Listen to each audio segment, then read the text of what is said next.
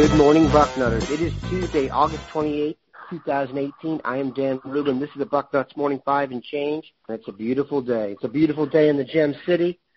It's a beautiful day to have Duane Long on here. And Duane, it's a beautiful day because we will only talk football today. How are you this fine morning? I'm getting closer to game day, so uh, I'm getting excited. I'm getting ready. We will not talk about you know what at all on this show. This is actually going to be an annual fun show that Duane and I do where we make a ton of predictions about the season. I thought it was going to be a little more crazy than it is when I actually gave Duane the categories and went through it. I don't think it's that crazy, but it should be fun. However, we must deal with the events of the recent days here. Ryan Day, no pun intended, met with the media yesterday he finally announced the starters at linebacker and the starters on the offensive line. Both were a tad surprising. On the offensive line, Malcolm Pridgeon will start at guard. Demetrius Knox will start at guard, and Michael Jordan will start at center.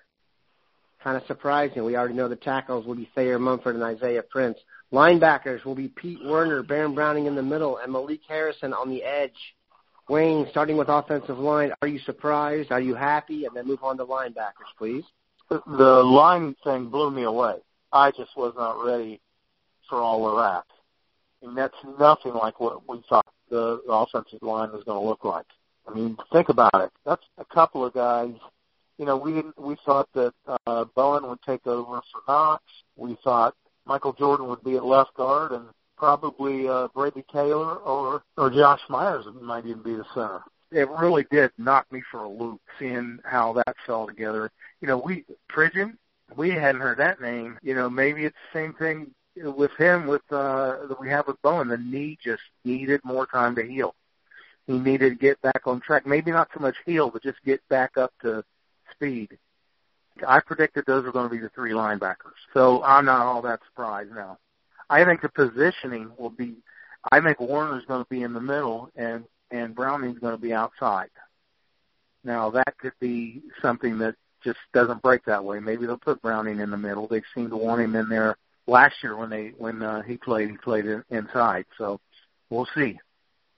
I was wrong about Keandre Jones. I was sure he'd be a starter by this point in time. That's disappointing.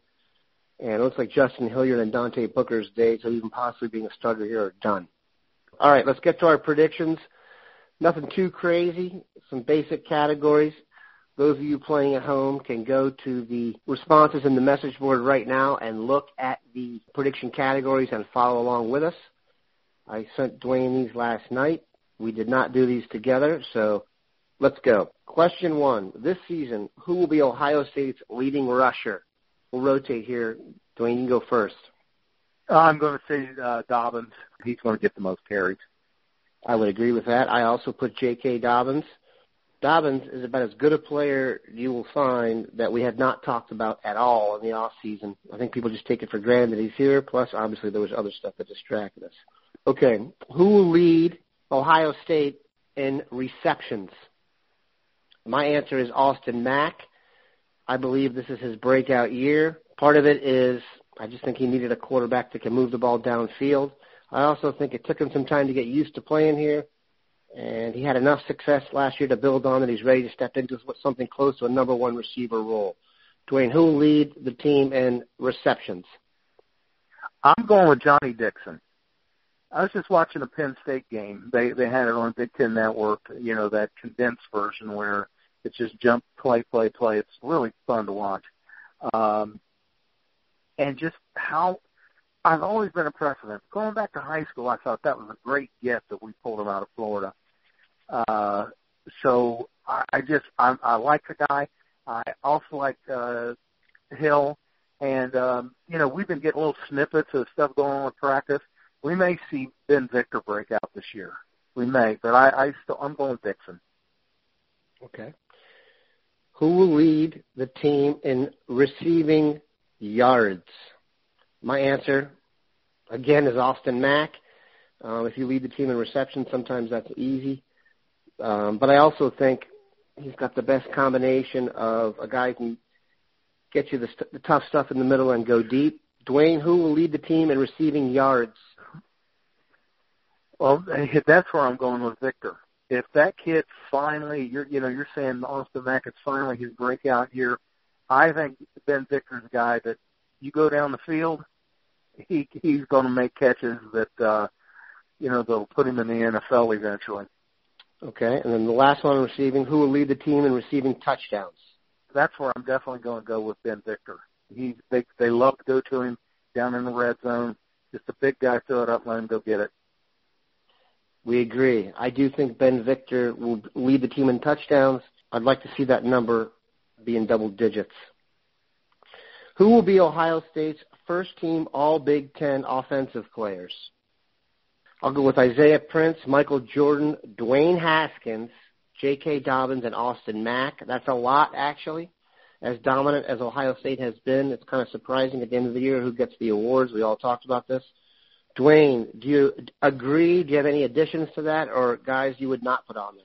Well, I would I would substitute uh, again. I'm on the Johnny Dixon bandwagon. I I'd substitute him for Mack. And other than that, yeah, I really do believe that uh, Dwayne Haskins is going to have that kind of year. I think he uh, he's the most talented quarterback in the Big Ten. There's there's no doubt about that. You know, uh, I know that McCreary probably as a veteran is going in as the as the favorite to be uh, first team All Big Ten.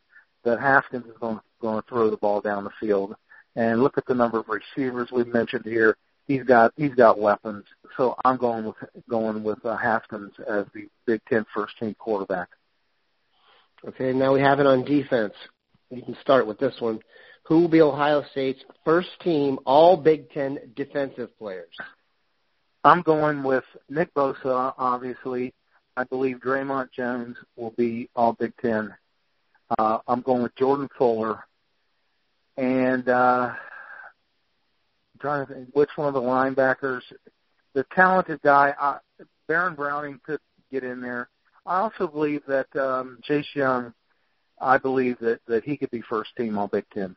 This is what I was saying earlier about how things aren't as complicated as I thought. My first team All Big Ten defensive players were Nick Bosa, Dre'Mont Jones, and Jordan Fuller. I'm not sure one of the tight, one of the linebackers. I hope one of the linebackers makes it. I just can't pick one out right now. Who will be Ohio State's offense and defense first team All Americans? Well, I'll say uh, Nick Bosa and Dre'Mont Jones. I I don't think that there's anybody else that is going to leap out. Isaiah Prince could he could have that kind of a year. Michael Jordan is center now. People around the country look at Ohio State and say, you know, they say, who's the top center? Well, Ohio State's kicking on a lot of centers, and really take a good look at him for that reason. So he could pop in there, and maybe Jordan Fuller. If you watch Penn State game again, you, you'd uh, be more inclined to agree with me. He really had a fine game. Yeah, I've got Nick Bosa and Jordan Fuller. I think Fuller is going to make the leap this year to where he's widely accepted as one of the top safeties in the country. All right, let's get to the biggies here. What team is the biggest obstacle, or what game is the biggest obstacle on Ohio State's schedule? I did kind of a top three here, but uh, you can start. Well, obviously Penn State to me is the one that stands out. I'm not comfortable with this uh, TCU neutral site game, which really is closer to a home game for them, they might be sleeping in their own beds that night. So that's a concern for me. Those are the two. I don't really have a third game. I think we've got a schedule that we can run the table if uh, everybody matures as quickly as we uh, we expect them to. I had the same two in order, Penn State and TCU. I'm telling you, people, this is different this year. Both those games are in September. Think about that for a second. If Ohio State loses both those games, the season will essentially be over in terms of national championship before we get to October. Who is the biggest possible pitfall on the schedule? For an example, last year at this time, I picked Iowa. I'm not trying to give myself credit for that. It's just the way it is. Duane, who's the pitfall in the schedule? You said right there you don't think there might be one. I just don't, Dan. I, I don't see. You know, it's it's a good schedule. I mean, you know, you, you could throw Michigan out there if uh, if Shea Patterson really is the guy that uh, you know they've been looking for a quarterback. That that could be uh, an issue. You know, they they're going to have Michigan, a really good defense. Michigan and Michigan State, and I and Duane, here's what I say: is I, I agree. I don't see the Iowa game from last year on the schedule. I just don't. I tried, but I don't see it. I, I can't do it for Purdue on the road, even though I like what Brohm has done there a little bit. But you can't really put Michigan and Michigan State as possible pitfalls. Those are big time games. All right, Duane. What will Ohio State's final record be?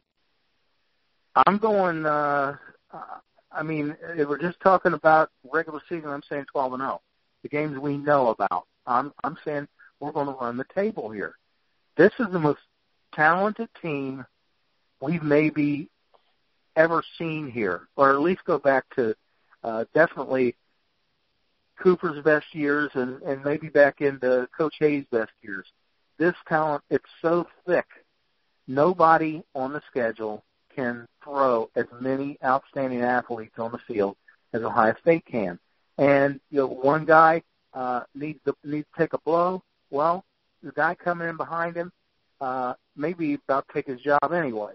So that it's just the talent is too deep not to be optimistic about where this team can go. I did it the same way. I have them as 11 and 1. I don't really I can't really tell you which game they will lose. I just see it as uh that's the way things have gone. 12 and 0 wouldn't surprise me. I've predicted that every other year. I I'm kind of hedging my bets here. Okay. Here's the biggie. What will be their postseason result?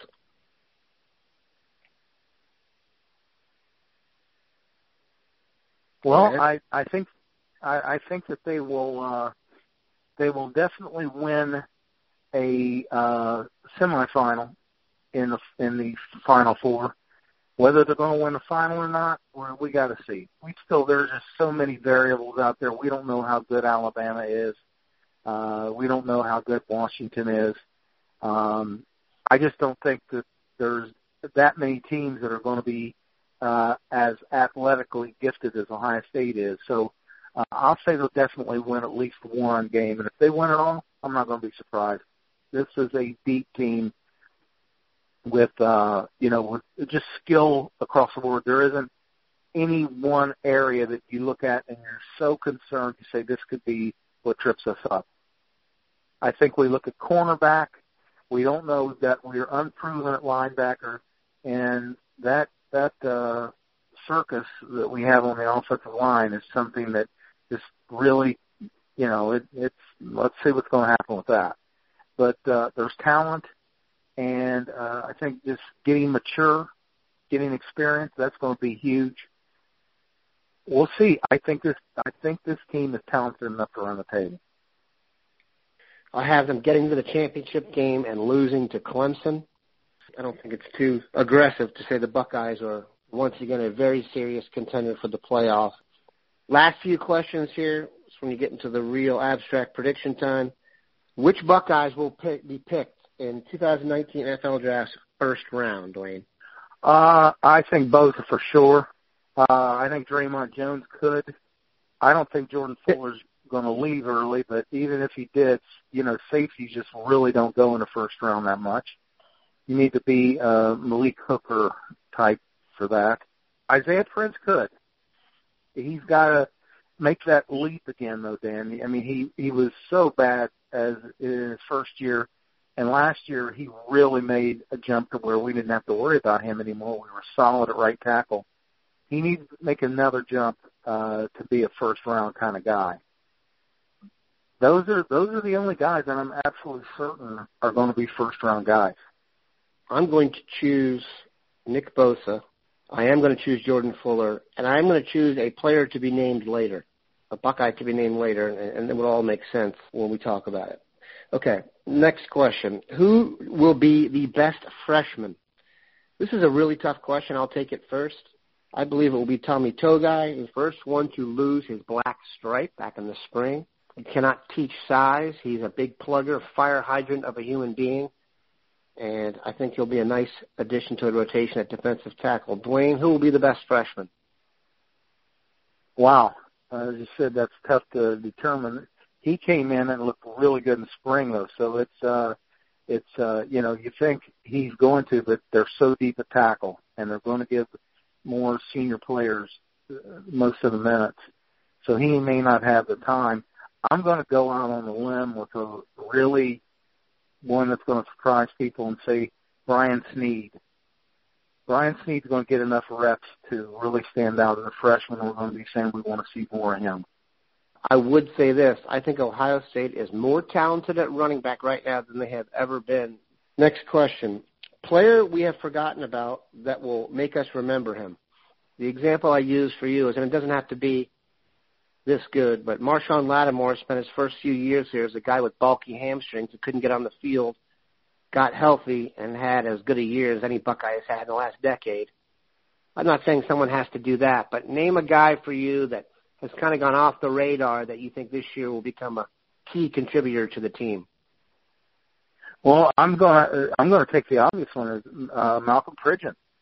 What has he done in practice so far that he's won the the starting right guard job? Lots of candidates in there, and uh, you know, you think about we know that Josh Myers has been been taking snaps at center. Well, uh, if Bowen wasn't ready, well, let me just kick him back out to guard since uh, he wasn't. Obviously, he was not challenging for the starting job. Kick him back out to guard. No, Pridgeon steps in there and takes the job. So uh, that's why they didn't move Myers over. Pridgeon's playing that well. So I'm going with Malcolm Pridgeon. I like that one. I'm going to go with Jashon Cornell. Very highly regarded player coming in here. If you remember the five star day where he and Justin Hilliard both committed, it's kind of ironic as we look back, neither one has really thrived at Ohio State to this point. I think Cornell is ready to roll. We had an item in the boarding house yesterday about how there was some consideration of moving Rashad Berry back to defensive end, but Tyreke Smith has played so well they haven't. Another part of that is Jashon Cornell has given them some versatility. Can play some tackle. Can play outside. I think he's got an NFL body and that versatility, being able to play in a 3-4 or 4-3 scheme. Also, like you mentioned, we're loaded at defensive tackle, not loaded at defensive end. You've really only got three or four guys right now, the fourth being a true freshman Smith. So I think Jashon Cornell is that guy. All right, Duane. Next year at this time, Ryan Day will be blank at blank. I will say last year at this time we did this with Greg Schiano and we I predicted he'd be the head coach at Arizona State. You predicted he'd be back, and we're almost kind of both right there. I, he didn't go to Arizona State. He kind of went to Tennessee for about 15 minutes, and now he's the defensive coordinator slash consultant again. So we've moved to Ryan Day. So Duane, next year at this time, Ryan Day will be blank at blank. Head coach at a major uh, Power Five school. Not he's not going to be taking any Mississippi States or or you know, not to produce jobs going over. It could. If they if someone could take Brohm out of there any time. He's not going to a second tier school. He's just not going to do it. He proved that last year. But I believe somebody's going to snatch him up and uh and take him out of here. Yeah. Especially with these three games to prove himself. I mean, especially the TCU game, he's going to be on the sideline. Uh, you know, you get a, a dress rehearsal with what you're getting in uh, Ryan Day because of those three games. So maybe we would have kept him another year, maybe two. I believe he's going next year. If he goes three and zero oh in those games, he's going to put himself on a uh, on a different level as far as uh, the next in line for a major coaching job like LSU may open up. We'll see, but I think he's out of here if he goes three and zero. Oh. My prediction is next year this time, Ryan Day will be head coach at the University of North Carolina. I think he could do very well there. Okay, last prediction. This is our hot takey style prediction that's way out there. The chances for this one may not be the highest in Vegas, but it's a vibe you've got and you're willing to put it on air, even though people forget about this and we won't hold you accountable. Duane, your hot takey prediction. This offense breaks Ohio State's team scoring record. I could see that happening. So many weapons. We got a guy that uh, gunslinger quarterback now. He's going to go down the field and if he throws five interceptions in a row, he's going to go back and throw it again. That's that's the mentality of the the gunslinger. You know, we think about Brett Favre. Is he's if he's not the greatest of all time, he's definitely on the on the uh, post-it note list. Brett Favre is the all-time interception leader, he's thrown more interceptions than any quarterback ever, and he's probably you got to put him in the top five of all time. So that mentality, it's um, you know he's going to throw some interceptions. We're not going to be as tight with the ball this year as we have been under Barrett. I think that was part of Barrett's problem is he was too tight with the ball, just wouldn't cut it loose, and this kid will. And that means we're going to see a lot more yards. We're going to get down the field more. We're going to see more touchdowns. Probably going to see more turnovers, though. I still think that would make everybody happy. Here's my hot ticky style prediction, and I kind of teased it earlier with saying it will be another Buckeye draft pick in the first round. I believe Ohio State will have the top two picks in the NFL draft in 2019, Nick Bosa and Dwayne Haskins. I think he's going to get a ton of credit for restoring the passing game. I think he's going to get a ton of credit for air quotes guiding Ohio State out of a tough beginning of the season here. And I think they're going to do a lot. Like you said, there's a very good chance they will light up the scoreboard like never before. We hope you guys enjoyed that show. Who knows if any of that stuff will come true. Have a good one, Buckeyes.